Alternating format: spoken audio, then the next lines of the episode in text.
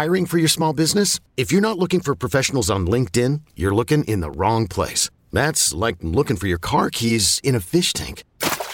LinkedIn helps you hire professionals you can't find anywhere else, even those who aren't actively searching for a new job but might be open to the perfect role. In a given month, over 70% of LinkedIn users don't even visit other leading job sites. So start looking in the right place. With LinkedIn, you can hire professionals like a professional. Post your free job on linkedin.com slash recommend today.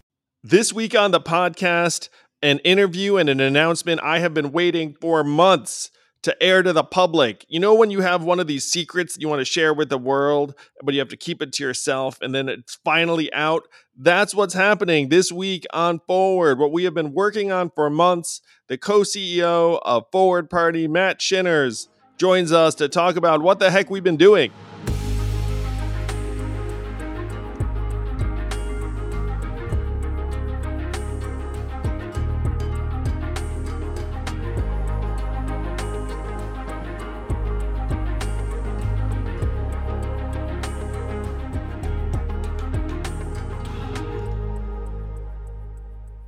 Hello, everyone. An historic week here at Forward. With me is the co CEO of the Forward Party, my longtime friend and collaborator and colleague, Matt Shinners. Welcome, Matt. Hey, everybody. Thanks for having me, Andrew. Really excited to talk about the uh, the new Forward Party. Yes, the new Forward Party, same as the old Forward Party, but very different, with, with, with a lot of new friends and colleagues. Yep. Uh, so you've been working on this for months, and we're going to get to it. But how the heck did you come to recognize that we need a third party in the United States. You actually put it on your law school application a million years ago. Yeah, way way back in the day. Um, I got into uh, some some fights with some Democratic speakers at undergrad about third parties being necessary for the country, and it, it started from a different place than where I'm at with it now. It started very much from an ideological place. Uh, I was, you know, very much a, a lefty in high school and college uh, Democratic Party was, you know, to the right of where my personal politics were at the time. And so the initial view was we needed a third party for me because I didn't fit in the Democrats. I thought that they were too centrist, too moderate, and all of that. Um, that has largely not been something that I have believed uh, for probably like six or seven years at this point. But uh, actually, Andrew, working on your presidential campaign is really kind of what drew me in a different direction. Uh, where a lot of the people that I was speaking to who supported you, who were uh, from the right side of the political spectrum made some really good arguments that I didn't have good responses to. And so I recognize that uh, these ideologically rigid parties that kind of tell you what you need to believe are not fantastic for this country. And they're not fantastic for us because not everybody fits into these neat little buckets. So rather than try to uh, come at this from an ideolo- ideological angle, uh, at this point, I really think we need a third party because we need to show Americans that there's another way to do things. You find your shared values, you build off of them, you talk with people who disagree with you, you find compromise positions that work for the different people in that party. Uh, if you showed up to like a party and every single person just had the exact same ideas of what was fun and conversation was just, yeah, I agree, yeah, I agree, it'd be a terrible party. And uh, so why do we take that with our political party and then secretly hide, you know, the uh, the views we have that don't fit neatly into the uh, the buckets that they've defined for us? So you were with me through the presidential, and then when the Forward Party was getting started, uh, you've been carrying really the the heaviest uh, operational day to day responsibility while I was running around being like, hey guys, forward party, we need it, we need it. Uh, and then at the end of last year, we had conversations with two organizations the Serve America movement and the Renew America movement. No relationship to each other, I joke, even though they have the same middle and last names. Uh, and then we had this convo saying, hey, we should work together. You know what? Maybe we should go another step and actually combine forces and turn our organizations into one organization. Uh, when we started having those conversations, how seriously did you take the possibility that seven months later we actually would do something that's nearly unprecedented in politics, which is join forces? Uh, I very much thought that it's what we needed to do, and I very much thought that there was almost no chance it would actually happen because, as you said, it's it's unprecedented. You know, Ram and Sam, uh, I've come to respect the people who work over it there, but the starting point was very much, you know, different ideological positions, and uh, that's just not how America thinks about how you form a political organization or political parties at this point. So, uh, you know, the the new party space is just littered with the corpses of all of the failed attempts out there because this is really really hard to do uh, and everybody tends to try and define their own lane and not move forward with it. The two of us talked about this. The only way we can really make any headway here is if we start to consolidate instead of like everybody having you know $500,000 to a million dollar budget. We need to bring all of that money, all of those people, all of that energy, all those volunteers, all those millions and millions of Americans who really don't want to be a Democrat or a Republican anymore, but don't have a, a landing pad, a, a, new home that they can go to. We need to get all those people together. Uh, but you know, we were still talking with groups that we have some ideological differences about. So I didn't think that it was likely to happen. Plus, in politics, you know, everybody's a politician and so there's a lot of politics that are going on behind the scenes. But you know getting to work with everybody over at ram and sam has been fantastic uh, because everybody over there is really really aligned on the same mission that we are which is saying the country is broken. The two existing parties are taking us in the wrong direction and trying to get us to hate each other. And if you get down to it there's really just a ton of stuff that we agree on. You know you take some of the the more controversial issues out there, say gun control. I think we can all agree that we want fewer suicides and we don't want our kids to be scared at school. So let's start there. And then let's talk about the different solutions that we want to propose and find compromise positions that we can all live with and, and move forward to make those things happen. And then make sure that it's working, that, you know, there are fewer uh, suicides by gun. There are fewer school shootings and all of that. And if things we're trying aren't working, let's try something else. But we can't really do that if half of the country is yelling at the other half and failing to agree and thinking that they're awful human beings who are our enemies and we've got to defeat them in order to move America forward. That's you know we're, we're a democracy. If you hate half of the country and think they're the enemy, the whole thing's going to collapse. And that's that's where we're headed so it's been great working with uh, with Ram and Sam to really kind of find those common values that we all share and bake that into to the new Forward Party and find the way forward with them. Yeah, you're as logical as the day is long, Matt, which I think is a common component of some of the early Forward Party builders and members. Uh, you studied, was it chemistry or biology Biochem. in college? A little bit of both. Biochem. Look at that. That's why I, I could have smashed those together. Yep. Uh, you then went to law school um, which also tends to reward uh, logical thinkers. One reason I'm so excited about what we're doing is that uh, we are bringing together different tribes, different groups, uh, as long as you can agree. And one of the reasons why I was very, very pro uh, this combination of organizations happening is I was like, well, we're trying to unify half the country or 60% of the country.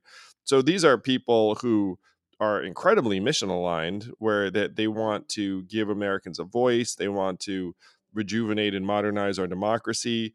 So I might not see eye to eye with them on everything, um, but we can com- completely work together on like most important things. But I found getting to know them, as you said, really, really positive and delightful. And people who work in the third party space tend to be very, very principled and patriotic because there's no real rational incentive to do it. And that's one thing that pisses me off sometimes when people like, oh, like going into the third party space, like you must be really full of yourself. And are you like, are you kidding me? Like everyone who's full of themselves like stays in the two party system because the, you know they'll get uh, stroked on a regular basis. so when did you come to the conclusion with Ram and Sam? You were like, you know what? I think that this merger is happening and it's going to work there were a lot of moments along the way where there were various you know breakthroughs or moments where a little bit of trust was built here or there but i think the clearest moment um, and you were in the room for for this one andrew was uh, when we all got together and had um, had a look at a document that we'd been working on a little bit behind the scenes for a little while that really laid out the values and principles that brought us together uh, when we presented this for the first time to the broader group, it was very much under the auspices of this is a, an early draft. We're going to have to revise. We're going to get input from everybody here. Uh, if there's language in here that you don't feel comfortable with, that's cool. We can still update it and everybody looked at it and just was like no that's right. That's exactly what we stand for. That's what brings us together. Uh, and the fact that the core values underlying what we're trying to do here were just so easily agreed upon by everybody not that hard work didn't go into defining it but once it was on the page it was so easily agreed upon and everybody really saw themselves in something uh, that could have been quite controversial. Uh, that was the moment where I was like, okay, there is a very, very real path forward here, uh, and that also happened at a time when you know we were we were getting together and for the third or fourth time as a as a wider group, and uh, you know really starting to form the friendships and bonds that you need, that trust that you need in order to kind of come together on something like this. So these two organizations that we're joining forces with, one of them, they're actually both uh, essentially offshoots of moderate Republicans who saw the rise of Trump and said, okay, this is not cool. This is not for me. This is not my party. Um, so the Serve America movement has been working in various states to get on the ballot. It's uh, on the ballot or recognized in four states, which means that Forward Party is now on the ballot or recognized in four states. Ta da! Look at that. Got there quick. Uh, and then the Renew America movement was co founded by our friend Evan McMullin and Miles Taylor, who will be on the podcast shortly, uh, to try and make the Republican Party actually principled and moral. Uh, but they have concluded that that's not happening, and so that a third party is the the right path. Uh, and the great thing is that Forward Party people think of us as coming um, from the left of the Democratic Party, which is factually accurate. Uh, I was a Dem, um, and then Sam is kind of down the middle. Uh, Ram is like a, a, you know a little bit from the Republican Party, but this is truly the big tent coalition that so many Americans have wanted, where they say, "Look, we can disagree on some things, but we can agree on the fact that we're Americans.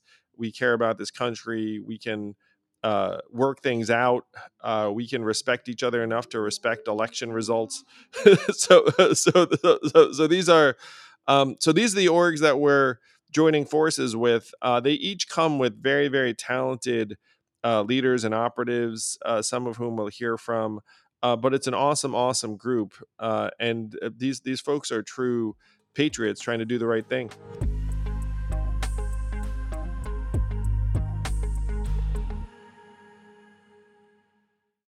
This podcast is sponsored by ExpressVPN. A few decades ago, private citizens used to be largely that private. What's changed? The internet. Think about everything you've browsed, searched for, watched, or tweeted. Now imagine all that data being crawled through, collected, and aggregated by third parties into a permanent public record, your record. Having your private life exposed for others to see was once something only celebrities worried about. But in an era where everyone is online, everyone is a public figure. To keep my data private when I go online, I turn to ExpressVPN. Do you know there are hundreds of data brokers out there whose sole business is to buy and sell our data? The worst part is you don't know what they're doing, you don't get to have your say. That's why I use ExpressVPN. Just hit one button and then your internet connection gets rerouted through an encrypted server. No one can see your IP address. You're completely in your own private internet. Every time I turn ExpressVPN on, I'm given a random IP address shared by other ExpressVPN customers. That makes it harder for third parties to track me and harvest my data. No matter what device you're on, you just hit one button and you get your own protected connection. So if like me you believe that your data is your business, secure yourself with the number one rated VPN on the market. Visit expressvpn.com slash yang and get three extra months for free. That's E-X-P-R-E-S-S vpn.com slash yang. Go to expressvpn.com slash yang to learn more.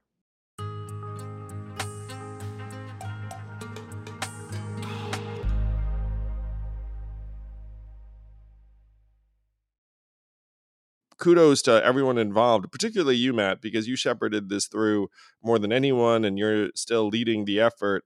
People are going to get to know other uh, folks from the other orgs that now form forward. Um, I will say, too, that we're not done. We're just getting started. Yeah. Um, so, as of this announcement, we are the third biggest political party in the country uh, by resources not by ballot access or, or those other things. Though we do have volunteer chapters in every state in the country. Uh, we think that we're going to thank you for everyone who's part of that. And if you want to join, please do go to forwardparty.com and just find your state chapter. Yeah. We are going to be recognized or on the ballot in, we think, about 15 states by the end of this year, 30 by the end of next year, and then shooting for all 50 by the end of 2024. Uh, so let's talk through some of the big operational goals of Forward. So now we we've got this uh, multi-million dollar organization. Our combined budget is uh, approaching eight to ten million uh, uh, now, which is really significant. Uh, we have again uh, volunteers in every state, thousands and thousands of donors, regular donors, which we love. So thank you, everyone out there. Uh, so let's talk about what the heck we're going to do. So there's the ballot access piece, and your legal background is helpful because it turns out that there's a lot of uh, uh, lawyering involved. And my conversation last week with Matthew Hoh kind of indicates some of what faces third parties. Um, we're launching this national tour, including culminating in a national convention next year. So anyone who wants to be a part of that, you really should sign up so that we can build this thing and then you can come to the convention and be part of history. New tour is launching in Houston, Texas on September 24th. Uh, but there are a few things that we're going to be doing in the here and now in communities, including starting with the 506,000 or so locally elected officials, about 20% of whom are nonpartisan county execs and city council members and village officials. Some of them are uncontested, some of them are unpaid. So, you know, people hopefully are doing it for, for good reasons. We think we can get to thousands of elected officials by the end of next year, in part because there are functionally thousands of independent officials right now. Uh, and we go to them and say, hey, would you like to join forward? Now you'll have volunteers, a mailing list. Uh, you'll be one of the leaders. You can come to the national convention. Whereas right now you have none of those things. We think we can get hundreds and thousands of takers pretty quickly. Yeah, and if you think about the elected officials that you can vote for that actually have an impact on your life, it's you know not at the federal level. They go you know down to DC. They're in the House. They're one of hundreds of voices uh, can't really do much for you locally but the board of ed that determines you know what your what your kid learns. The mayor's Amen. fixing the potholes and making sure that speed bumps are in the right places and making sure that your community is you know safe. Um, so those are those are to us the more impactful races. That's where we want to get involved That'll help us train up a new generation of leaders. That will also help us really get involved in the communities. One of the things that uh, I heard from someone during this whole process that I thought was really smart was the two existing political parties view your vote as like step one. Give us your vote and then we will do stuff for you. And then they don't do anything because they'd rather get into fights so that they can tell you to vote for them again so they can. You know, well, they don't have to do yeah. anything to keep their job. Uh, you know, like uh, it, there's no meaningful competition in, in 90% of these races but continue. What i heard that i thought really needs to inform the ethos of what we're doing as an operation is vote should be the downstream effect of the party getting involved in the community and helping to improve it. So you know, outside of the elected officials, we also are looking to engage with civic leaders in different areas, uh, people who head up churches, volunteer organizations, you know, like the local ambulance corps, the local fire department, really going in and talking with those people to tell uh, them what Forward Party is all about, because we believe that the whole purpose of political power is to make people's lives better. Not to make our lives better but but to make other people's lives better. And we come together and our lives are categorically worse That's, I mean, the, the, vast majority of Americans would agree that we're heading in the wrong direction. Uh, and yet we keep on voting for the same two options. I think there's a definition of uh, insanity out there that kind of goes in that direction. But yeah, we like as Forward Party, we just want to get out there in the community, figure out how to help the different communities, um, this was something, Andrew, that kind of sprung up from the Yang Gang on the presidential of so many of the Yang Gang chapters would just go out and clean up a park or clean up a river or, you know, engage civically in the community. Yeah, I, I would love to make sure we do something concrete and real in communities so that win or lose a race, it's like, well, you did something good. Yeah. Uh, and, and the goal, like you said, should be doing good stuff, not trying to win various races all of the time, though I think we're going to be able to win our fair oh, share oh, pretty quickly, in part because the two parties are just so weak and decrepit in so many communities. Even in in a community they're supposed to be um, very very present in, you get there and like no one likes them. It turns out. I mean, like this thing is so ripe for change, and we want to make it a positive change, not a terrible change. And in my opinion, terrible changes are coming unless we kind of try and beat them in the foot race.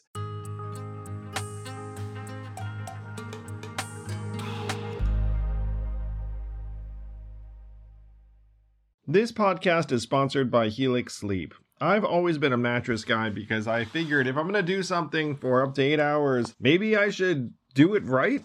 And Helix Sleep lets you do it right by sending you one of 20 unique mattresses that's tailored for you. I took the Helix Sleep quiz, takes only a couple minutes, and I was matched with a Helix Dawn mattress because I wanted something that felt firm and I sleep on my back. That mattress is exactly what I needed, but strangely enough, my kids now seek out that mattress in the house and want to sleep on it even though I did not order it with them in mind.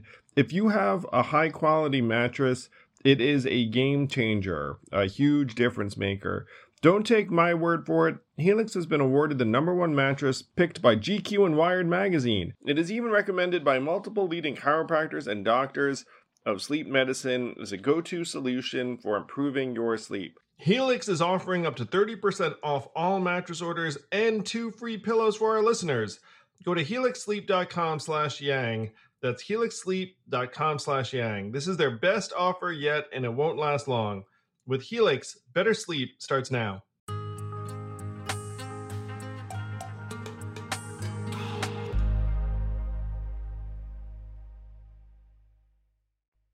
But then you do have congressional races that we can play a role in as early as this November. And people who've been paying a lot of attention, I'm going to, to go through a few of the big races and see what you think. So for for me, some of the highest priority races this November, right now, that Forward Party can help with. Evan McMullin running for U.S. Senate in Utah, and Democrats aren't running a candidate in that race, so we have a chance to defeat Trump endorsed incumbent who is literally texting Mark Meadows on January 6th, being like, "How can I help?" I mean, you know, like that guy versus uh, Evan, who's true blue patriot, spent a decade overseas uh, as part of the CIA trying to defend the country, ran for president in 2016 as an independent, as an anti Trump measure. Um, so Evan McMullin in Utah, we have to help him win. He could be a fulcrum in the Senate as early as January yeah. of next year.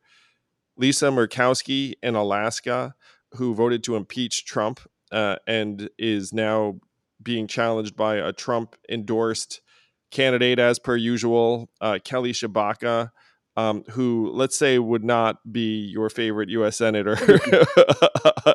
She's, I mean, uh, you know, uh, you can imagine some of these Trump endorsed candidates are um, pretty bad, and Kelly is, I'd say, worse than the norm. So that, like, Lisa Murkowski winning is a huge deal, both uh, for the here and now, but also because her chances of getting back into office are almost entirely based on the shift to open primaries and ranked choice voting that we're championing uh, around the country. The last poll I saw said that Lisa Murkowski uh, was going to win 52 48 in the final round of ranked choice voting after all the other candidates get eliminated except for her and Tshibaka. So uh, that one's going to be razor close. Yeah, that's going to be super close. And getting uh, reform minded people who I think at this point in Alaska, you have to be if you're voting for Murkowski. She's getting a really wide coalition built together. Uh, going to be particularly important because the uh, the Republicans up in Alaska have said that if they retake, you know, the state house, uh, there's a good chance that we lose open primaries and ranked choice voting up there, and that would be boo. That would be catastrophic. Yeah, so you know, we we need to make sure that those reforms don't get rolled back up there because they are kind of proving how powerful they are. And you know, I, I would say that the fact that um, the the political power the political parties in power in the states where these reforms are happening are fighting against them so strong. Both parties, you know, Nevada, the Democrats are going against it. Up in Alaska, the Republicans are going against it. I think that should tell you that uh, it is something that could actually threaten the status quo, threaten the current power structures. Uh, they wouldn't spend a lot of time and resources trying to fight something if they didn't think that it could impact them. And that's the, the third big race, so to speak, in November uh, is the ballot initiative in Nevada that shifts them to nonpartisan open primaries and ranked choice voting, which, as you said, the Democrats are now fighting tooth and nail.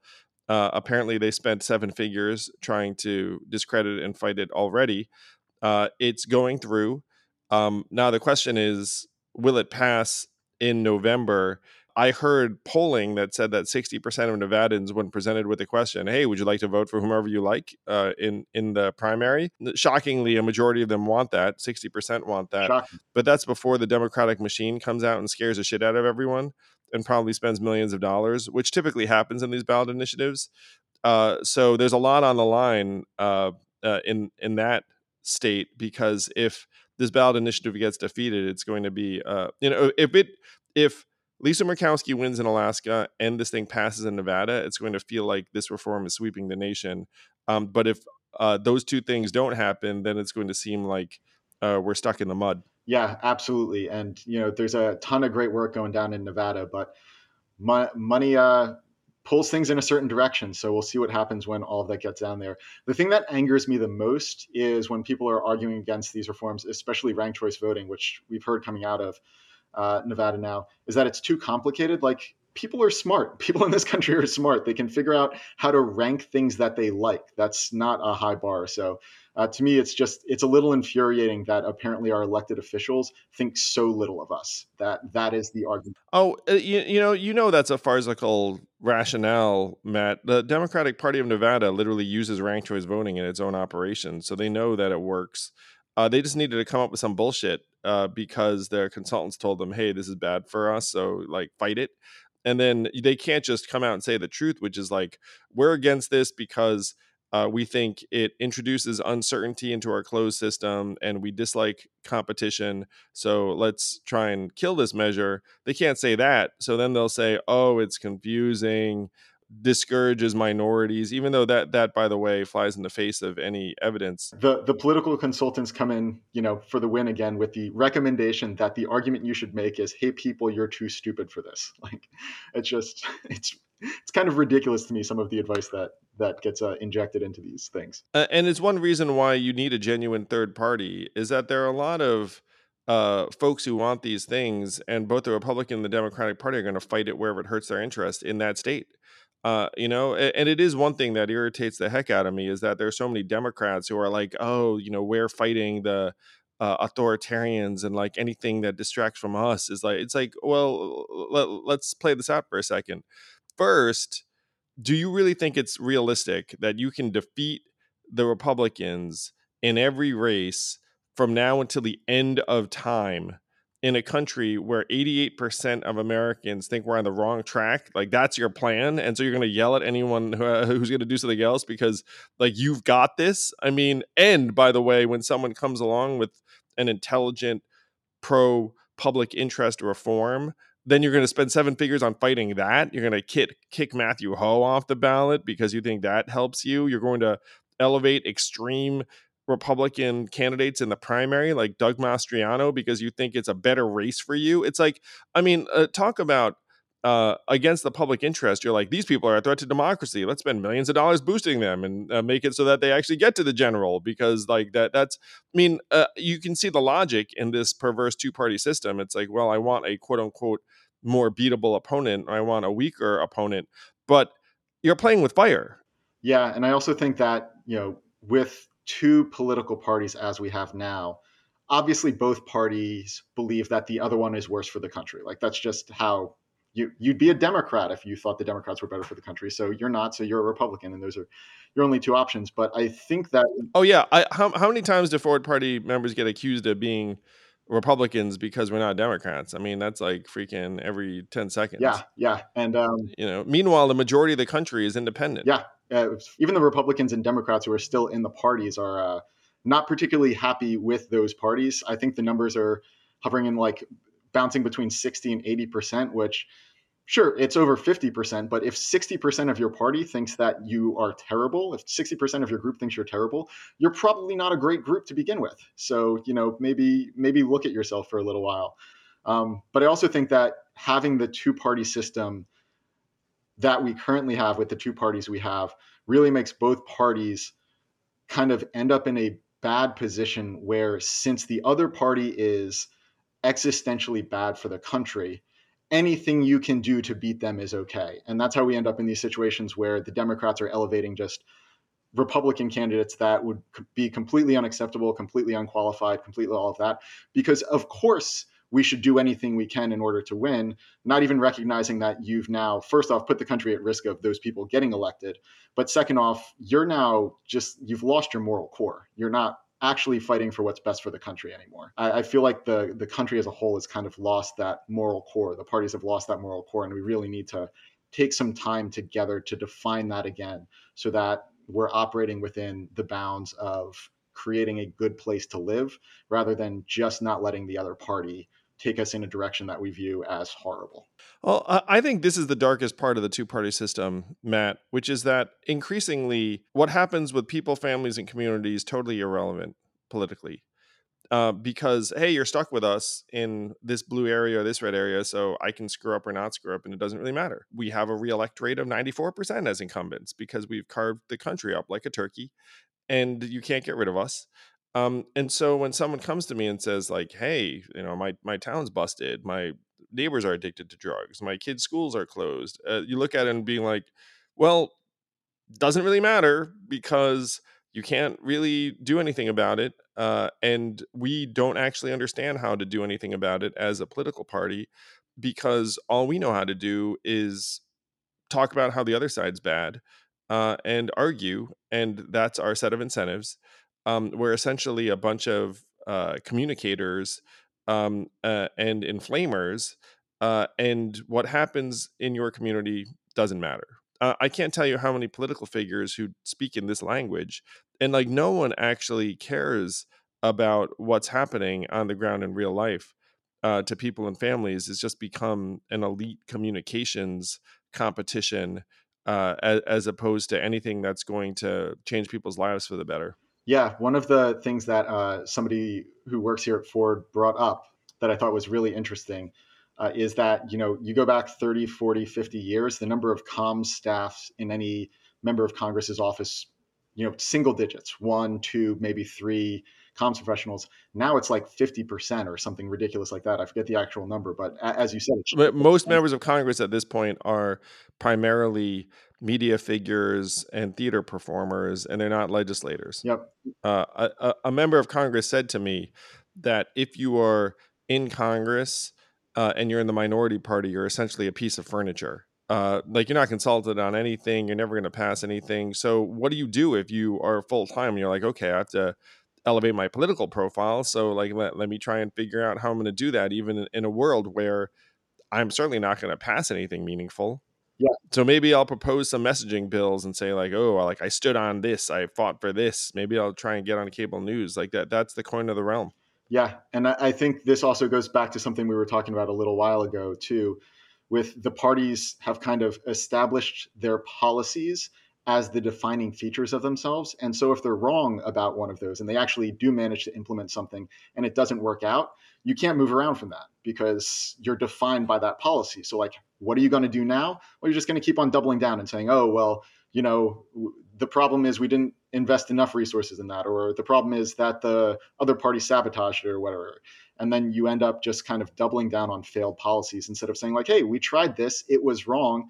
But what's really important to us is that our communities are safer. So instead of going in this direction even more, let's reevaluate it. Let's find other ways to make our community safer and let's move in that direction. And that's where I think you really need ideological diversity in these conversations because other people are going to have good ideas that you wouldn't think of based on your own background. Like there's plenty of areas out there where, based on my background, uh, I would put forth certain ideas that would be terrible, probably. Like I'm not, I'm not a policy expert. I, I'm not the person who you should put in charge of all the policies in the country because I've got my biases. And if I'm not having them tested by other people or challenged by other people, if I'm not hearing ideas brought up by other people, it's going to be wrong. You get this echo chamber, and that's how you end up kind of where we are now in the country, where the two parties just can't believe that they are wrong because there's nobody in the room saying we might be wrong because everybody just agrees with each other or gets cast out if they don't.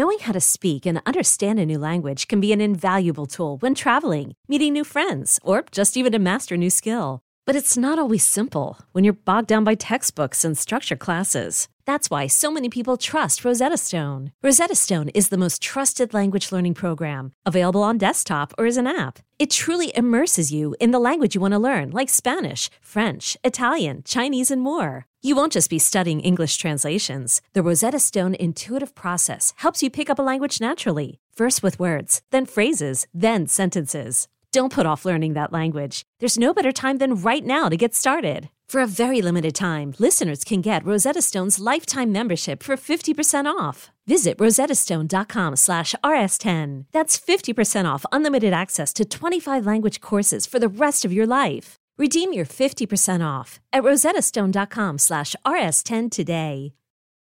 So we've talked about the local officials, very exciting. We talked about some of the congressional races. There are others, opportunities in November that we can get into right now.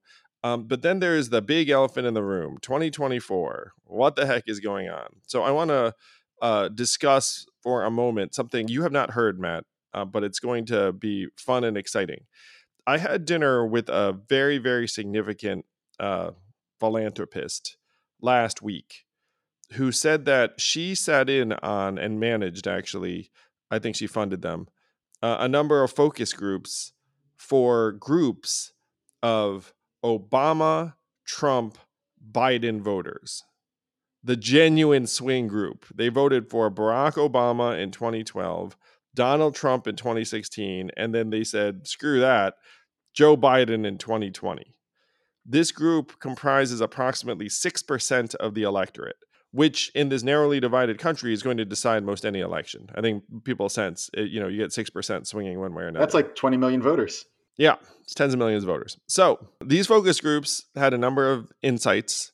Um, these people are very, very upset about how things are going right now. They're they're they're really not enjoying this administration, shall we say? They were asked to describe each party in one word. Uh, and they actually pretty quickly coalesced around one word for each party. What word do you think that they used for the Democratic Party? Ineffective. Preachy. Okay, that makes sense too. What word did they come upon for the Republican Party? I, I, I don't know what this podcast is rated, so I don't know what type of language I'm use, allowed to use here. Uh, it, it, it's it, it's rated adult, but the word was crazy. Okay, I was going to say batshit was where I was going. So yeah, no, yeah, the, I, I think batshit was right there. So uh, I I think that these swing voters are onto something with, with, with, with both these parties. They were then presented with a choice saying you have to choose either preachy or crazy. And which do you think they chose? I am going to say that they went with crazy. They went with crazy by an overwhelming margin. 90% plus, which was mildly surprising when I heard this. But they, they really, really detest preachy. Yeah. they don't like crazy, but they're, they're uh, the, they'll choose it if they have to. People don't like being talked down to or condescended to. I think like that's kind of I was bringing up the criticism before of the people are too stupid to figure out ranked choice voting. Kind of the same thing. Like there's just a whole lot of talking down to the American people instead of just leveling with them out there. So that makes sense. That group's also interesting to me because um, you know we've talked before about kind of the the Obama Trump voters because you had a, a, decent number of them supporting you in the, the presidential. I think the way that you categorize them made a lot of sense of they were banking on change. Like Obama promised change, Trump promised change. They didn't have their lives going in the right direction. And then, you know, they voted that way. But to vote for Biden at that point suggests that there's a level of change. Biden was change in 2020. That, that is true. Yeah. You know, Biden was the change. He was like, okay, this isn't working. Let, us let's, let's try the other horse. Um, but they are very very ticked off, uh, and a, a, lot of these folks um, are struggling uh, with some of their day to day financial constraints, yeah. uh, and inflation is really hitting them hard. So they are very very upset about what's going on. Um, now the 2024 field I think it's going to be Trump and the Republican Party. Um, there's a lot of noise about DeSantis. I don't think DeSantis decides to risk his entire political future by going up against Trump in a death match. He can easily just coast for a cycle yeah. and uh, wind up in a great place. He's a young guy. He's got plenty of time. And I, I think on the other side, if Trump is running and then Joe Biden says I'm running, then the Democrats will fall in line pretty quick, even if there are concerns about his age and there are some people who are very, very unenthusiastic. So right now, the most likely matchup remains Trump Biden two, uh, despite the fact that 58% of Americans don't want that matchup, uh, don't want either of those men to be president in 2025. Mm-hmm. Uh, their combined age will be 159 at that point.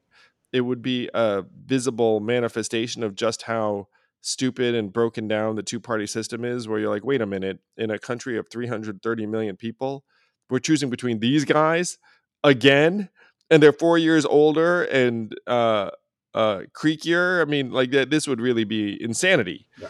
But guess what, America? Like insanity is still the most likely outcome.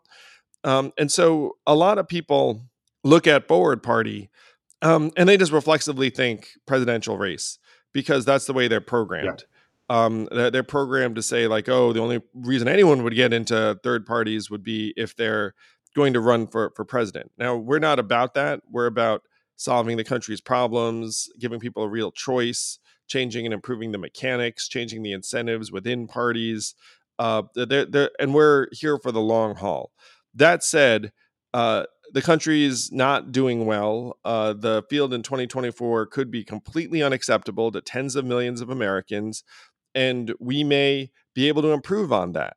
So, I want to present a vision of an independent third party presidential nomination process where we get people of diverse points of view and backgrounds and say, What, you want to run for president? We will give you a fair shake. You can make your case to the American people. And guess what? A political party can nominate candidates any way they want. There is nothing about starting in Iowa and New Hampshire. There's nothing about ignoring major population centers.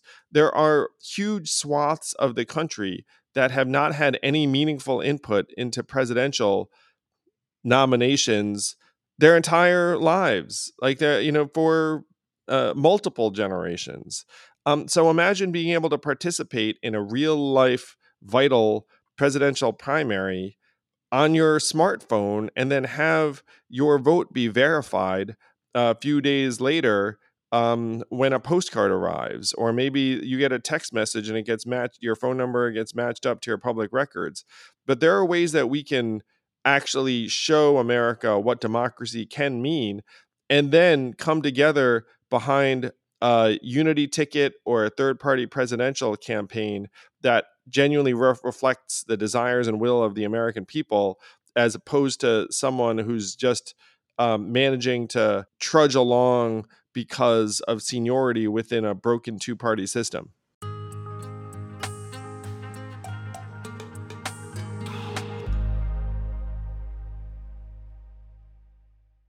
Knowing how to speak and understand a new language can be an invaluable tool when traveling, meeting new friends, or just even to master a new skill. But it's not always simple when you're bogged down by textbooks and structure classes. That's why so many people trust Rosetta Stone. Rosetta Stone is the most trusted language learning program, available on desktop or as an app. It truly immerses you in the language you want to learn, like Spanish, French, Italian, Chinese, and more. You won't just be studying English translations. The Rosetta Stone intuitive process helps you pick up a language naturally, first with words, then phrases, then sentences. Don't put off learning that language. There's no better time than right now to get started. For a very limited time, listeners can get Rosetta Stone's lifetime membership for 50% off. Visit rosettastone.com slash rs10. That's 50% off unlimited access to 25 language courses for the rest of your life. Redeem your 50% off at rosettastone.com slash rs10 today.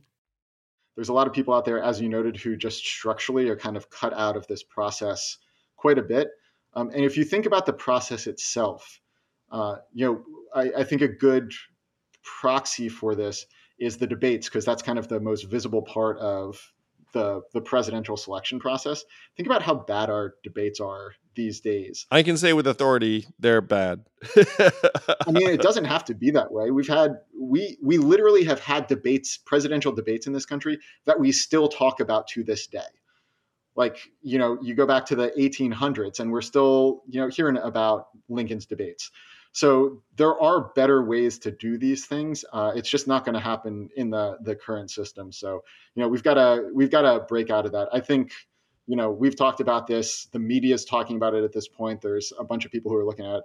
There's going to be independent candidates for president in 2024. There's just way too many people who don't want Biden Trump for that to not happen. There's people out there who have flirted with runs before, who do all, who have you know put feelers out, all that stuff before. There's politicians out there who we know are you know kind of posturing in ways or like you know, oh, I'm not going there, to. There are there are a number of moderate Republicans in particular who are looking at running for president and trying to decide whether they're going to do so within a Republican primary. Which, by the way, they're going to get shellacked.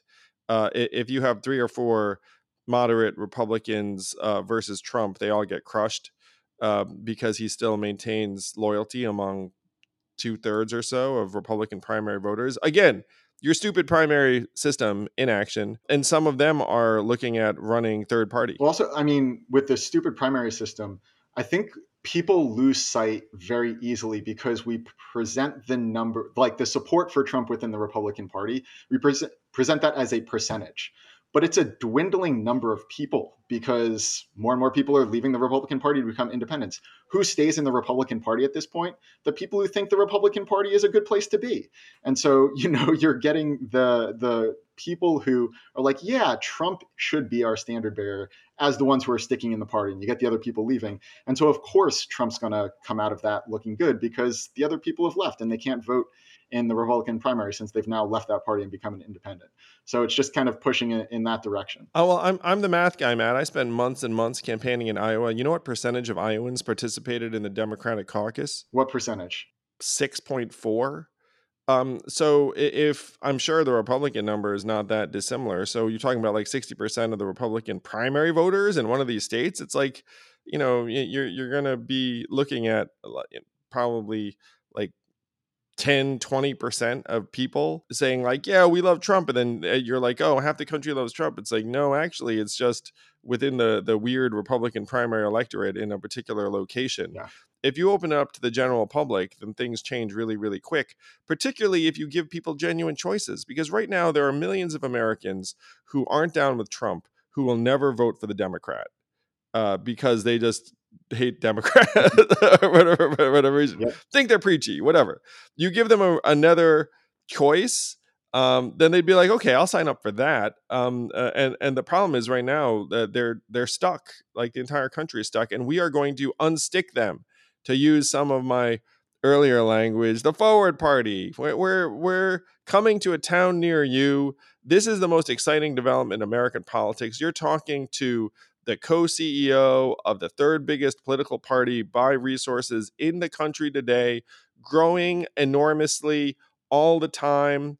Matt, what are you most excited about? First, thank you, thank you, thank you again for shepherding a very, very difficult uh, merger um, across the finish line. How many meetings and calls do you think you had? It was definitely time consuming and difficult to figure out all the details. But um, as I've said before, just fantastic people at both of those other organizations who have been great to work with and focused on the right stuff, you know, focused on how to bring us together rather than focused on um, trying to find ways to make this thing fall apart. So it's been it's been months, it's been hundreds and hundreds of hours of work. Uh, but we're at a very exciting point right now where we have finally brought these groups together. We're moving forward. We are uh, going to make a, a, massive change in this country. What I'm most excited about, uh, and this maybe this isn't the, best thing to say, but I'm most excited. Like this, when we started this thing up, um, we were trying to tackle two parties that have just an unbelievable number of resources behind them. Uh, and the more people you have, the more likely you can make that happen. Like I, we're all in this as you as you've said nobody's in the third party space because they think it's going to be easy or glorious or any of that stuff anybody who's in here is doing it because they think that it's the right thing to do.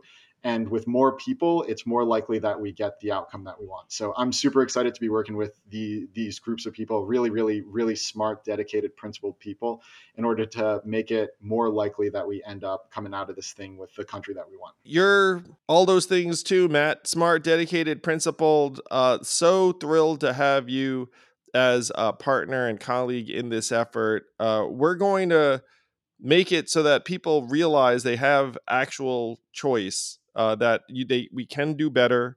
Uh, the, these two parties are so ripe. I mean, think about every industry that has changed in American life over the last 50 years, and politics has been the exception. And people are getting more and more pissed off about it. It's more and more obvious that that these structures are not 21st century ready. that it's time for an upgrade and you my friend are helping to make that upgrade possible. I'm going to leave you with the the call to action. How can people help and get involved with forward party? Uh, i i love this question because a lot of the times people think that you need to do it have hundreds of hours to dedicate to this or be able to you know be a state lead and spend 50 hours a week doing anything or you know find a, a job. You don't. Just go out and do good in your community.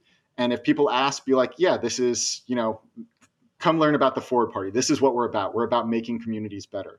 Uh, you've got five minutes. Give us five minutes. If you've got five hours give us five hours of just going to your community and making it a better place. And uh, we got a ton of resources put together by some really smart people on our team particular uh, blair and josh on how to get civically engaged uh, to me, a, a, leader is somebody who behaves in a way that they would like others to behave. And so just go out and be a leader. Be do the things that you think other people should do in your community. You can go from there. Um, I, am I'm, I'm going to hijack it a little bit right now, Andrew, to to give some shout outs to some of the volunteers, the people who are doing it out there. Please, Caesar in Nevada, yeah. who's uh, going crazy on the Final Five voting, fantastic out there, and he's gotten us in touch with a lot of local leaders who uh, are you know just doing exciting stuff. Uh, Leslie's holding down the fort in Florida. Heather and Rick are in Michigan and Texas. Uh, we got a 14 year old high school student named Ryan, who I don't even know how much time it took him to do this, but he put together a list of 2,800 local newspapers for people to write letters to the editor to in order to make the case for the forward party. Uh, we've got Zach and Gina, Silas, Brandon, Steve, Tina. These are just some of the people out there who are going above and beyond to show their communities that things can be better if we all just believe they can be better. Uh, and as you said, like up until now, this has kind of been there's only two games in town, but that's kind of crazy considering how many people are independents out there. Like if if we just had the whole country put their heads down and say like, hey, no judgment, like close your eyes, lift your hand if you want a new option, we'd be in the majority today. And yet everybody's just been browbeaten into accepting these two parties. So let's uh let's stop letting them tell us that we can't form our own group, form our own party, go out there, improve this country, do things a different way, because uh, they are in the minority, not us. So let's go out and act like that. Yes, let's activate the people, the true majority. I couldn't agree with you more. Just everyone listening to this, just go to Forward Party and try and meet someone um, in your community, in your state, because you'll be blown away. The the folks who are volunteering in this movement are just some of the most um, uplifting, amazing people I've ever met. Uh, and it will make you feel better about the country. It makes me feel better about the country every single day. Thank you, Matt. Forward. Let's take the country there. Appreciate the heck out of you, my friend. Forward. Same to you, Andrew. Always, always appreciate talking with you, your perspective, and uh, as always, thanks for bringing me along for this crazy ride.